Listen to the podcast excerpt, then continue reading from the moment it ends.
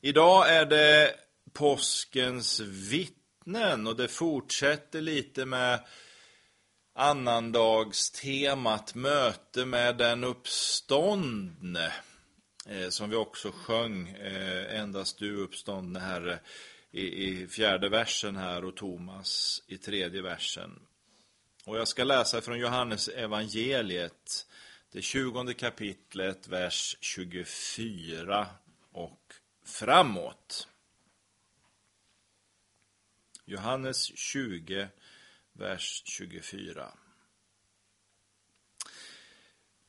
Thomas, en av de tolv, han som kallades Tvillingen, hade inte varit med dem när Jesus kom. De andra lärjungarna sa nu till honom, vi har sett Herren. Men han svarade dem, om jag inte får se hålen efter spikarna i hans händer och sticka fingret i hålen efter spikarna och inte sticka min hand i hans sida, då kan jag inte tro. Åtta dagar därefter samlades hans lärjungar igen där inne och Thomas var med bland dem. Då kom Jesus medan dörrarna var låsta. Och han stod mitt ibland dem och sa, frid vare med er. Sedan sa han till Thomas, räck hit ditt finger och se mina händer. Räck hit din hand och stick in den i min sida. Och tvivla inte, utan tro. Thomas svarade honom, min Herre och min Gud. Jesus sa till honom, därför att du har sett mig tror du. Saliga är de som tror, fastän de inte ser.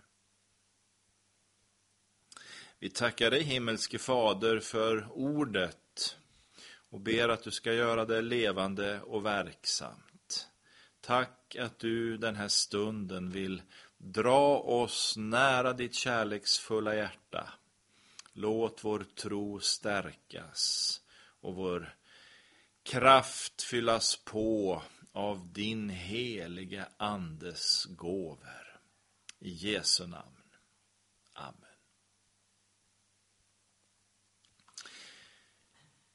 Jag ska genast erkänna och säga att det här är en text som jag har väldigt svårt med.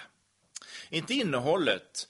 Jag har inte svårt med att texten står där heller, därför att varje ord i skriften är utandat av Gud och är eh, ställt där med ett speciellt syfte. Jag har inte problem med Thomas och hans svårighet att tro på Jesu uppståndelse heller. Som en objektiv sanning, alltså någonting som står utanför mitt eget jag, så är det här en text som inte alls på något sätt bereder mig bekymmer eller problem. Så jag har inte något bekymmer med texten i sig. Problemet som uppstår för mig i förhållande till den här texten är just människors förhållande till den här texten och till Thomas.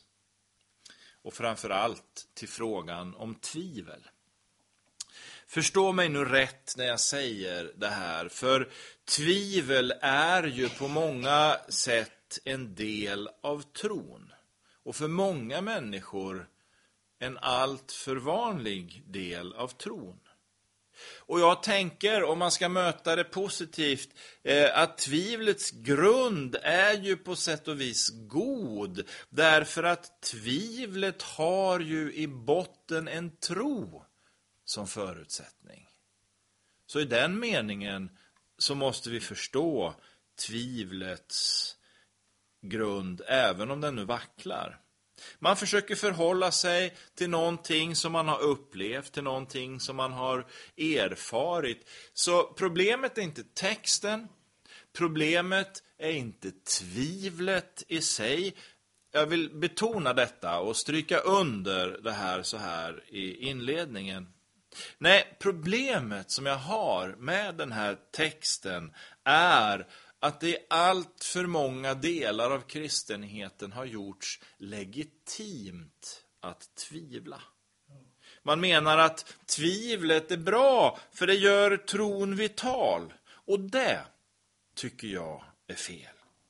För även om tvivlet finns där i vissa människor, så är det ju inte någonting att sträva efter. Och även om tvivlet kan drabba en människa, och det ska vi inte ringakta på något vis, så är det ändå någonting som man behöver arbeta med för att komma vidare, snarare än att underhålla.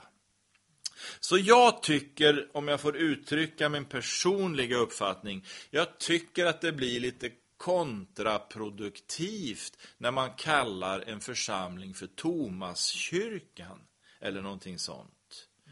Även om intentionen givetvis är god att här har alla plats, även den med en vacklande tro är välkommen, så ska man inte stanna vid liksom att befästa tvivlet på det sättet. För församlingen är ju en miljö eller en plats som ska vara på alla sätt gynnsam för tron, för tillväxt i tron, för mognad i tron. En plats där människan får näring så att hon kan växa. Och då blir det lite motsägelsefullt att säga att den här platsen är uppkallad efter Thomas som tvivlade. Och det är ämnet för min predikan idag.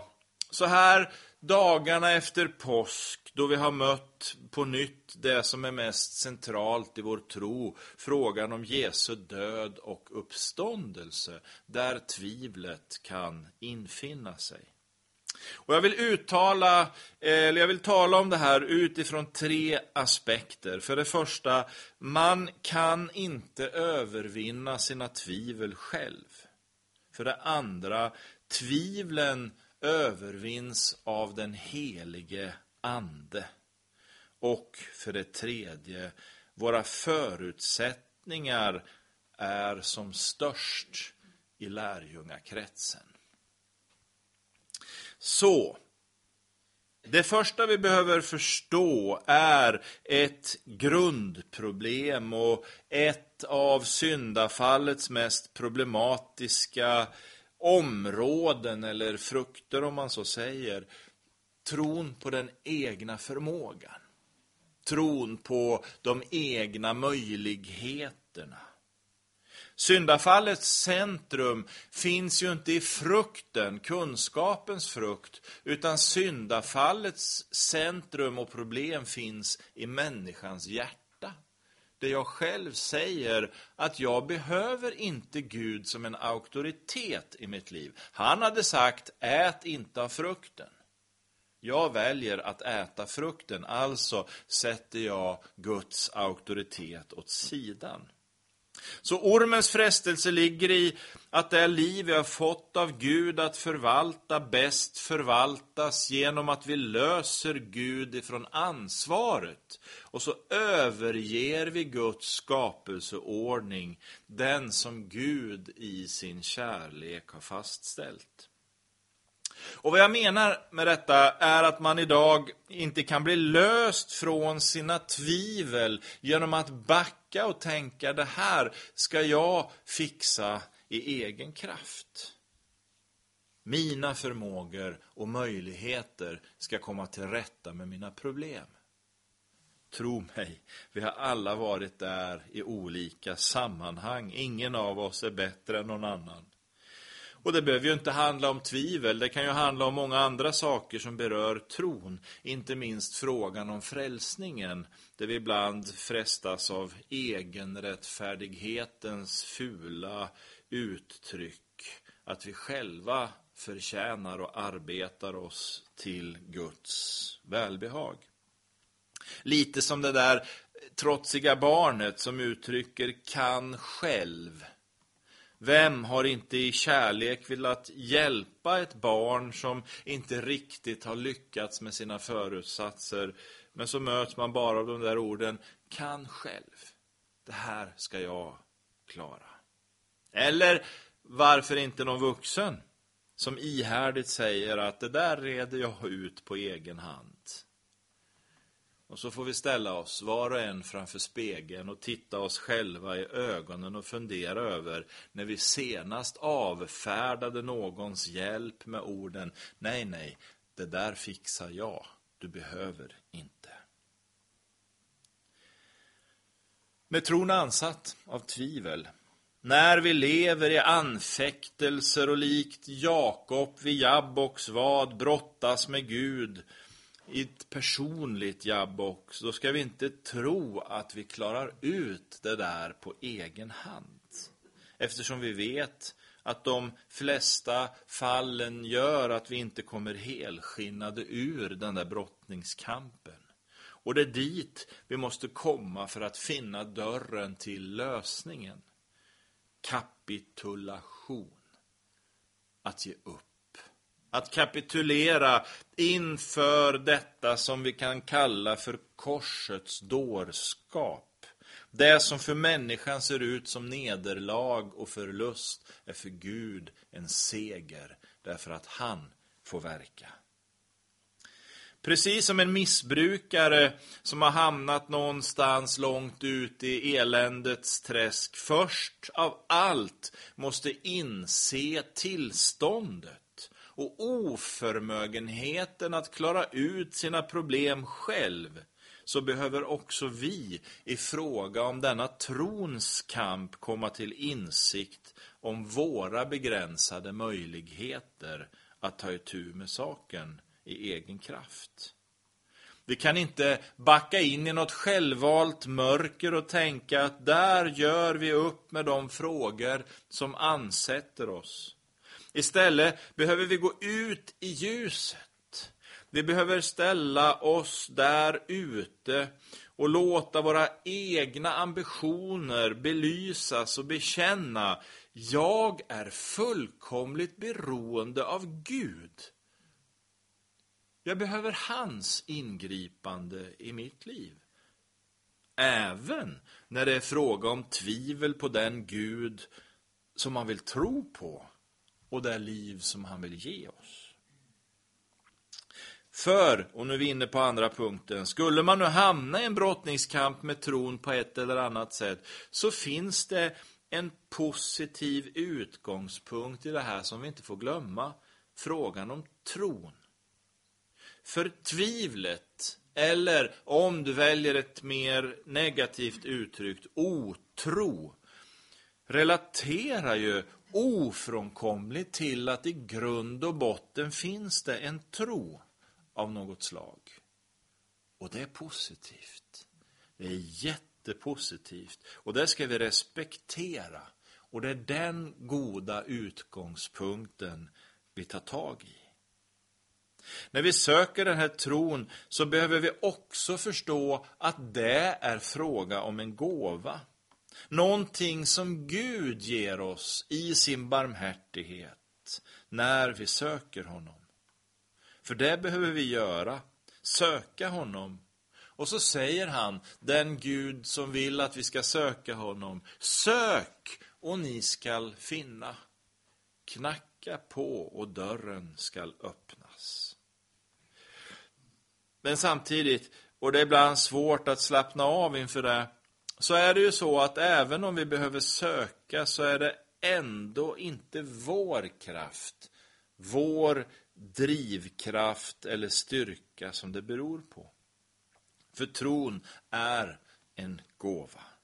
Och det gäller att söka sig till den mötesplats som den heliga Ande har för oss. Och därför är det viktigt att vi förstår kapitulationens nödvändighet.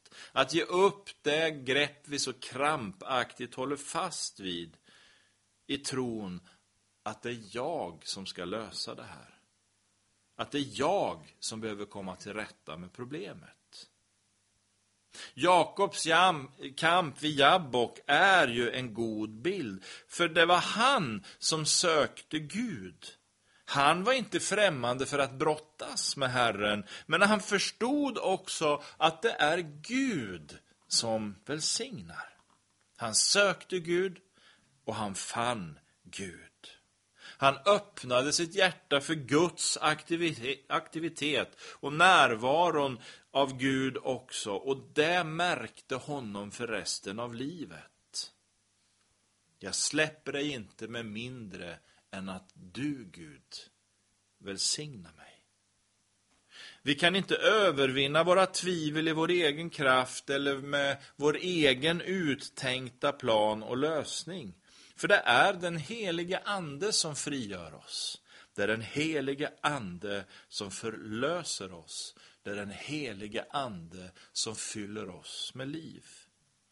Och därför behöver vi också öppna våra hjärtan, öppna våra öron och vara lyhörda för vad den heliga Ande talar till oss. Och gå till de platser som den heliga Ande sänder oss till. Och då kommer vi slutligen inte ifrån att våra förutsättningar för att komma igenom, och det är dit den heliga Ande vill föra oss, den är som störst bland de troende i lärjungakretsen. Genomgående ser vi i evangelierna att Jesus är tydlig med att lärjungarna ska vara enade. De ska hålla ihop. De ska vara tillsammans. Vi är skapade för denna gemenskap och den ska vi inte ringakta, även om gemenskapen på grund av mig, på grund av dig och andra människor är en ofullkomlig gemenskap här på jorden. Det är inte det som är måttstocken. Men enheten var förutsättningen för pingstdagen. En enskild andlig upplevelse är alltid lättare att betvivla än den erfarenhet som gemenskapen kollektivt äger. Och det är alltid en större fara att vi hamnar snett när vi går för oss själva någonstans i utkanten än när vi går tillsammans i gruppen som församlingen är. För där finns uppmuntran. Där finns korrigeringar när det behövs och där finns vägledning av olika slag. Många gånger har nämligen någon annan varit där vi är före oss. Och även om det inte är någon som har varit exakt där som du eller jag befinner oss, så har den helige Ande alltid någon röst i gemenskapen att använda för att föra oss till den plats där han vill att vi ska vara. Thomas, han tvivlade. Han ville se Jesus.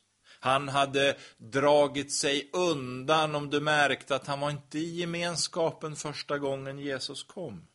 I sin sorg var han för sig själv. Och han hade inte fått möta Jesus. Han fick någonstans höra vittnesbördet om Jesu uppståndelse. Men tvivlet övermannade honom och förgjorde nästan hans tro. Men så kom han till de troendes gemenskap. Bland sina syskon. Han fick höra vittnesbördet från dem som hade sett den uppståndne. Och även om han hade svårt att ta det till sig så fick han ändå den uppmuntran som han behövde för att fortsätta att söka den uppståndne Herren. Våra förutsättningar är alltid störst i lärjungakretsen. I de troendes gemenskap kan vi växa i vår tro och överlåtelse och när vi kämpar i vår tro, för det får vi alla göra ibland, så finns det alltid någon som sträcker ut sin hand till hjälp och uppmuntrar. Någon som öppnar sin famn och tröstar. Någon som öppnar sin famn och ger omsorg.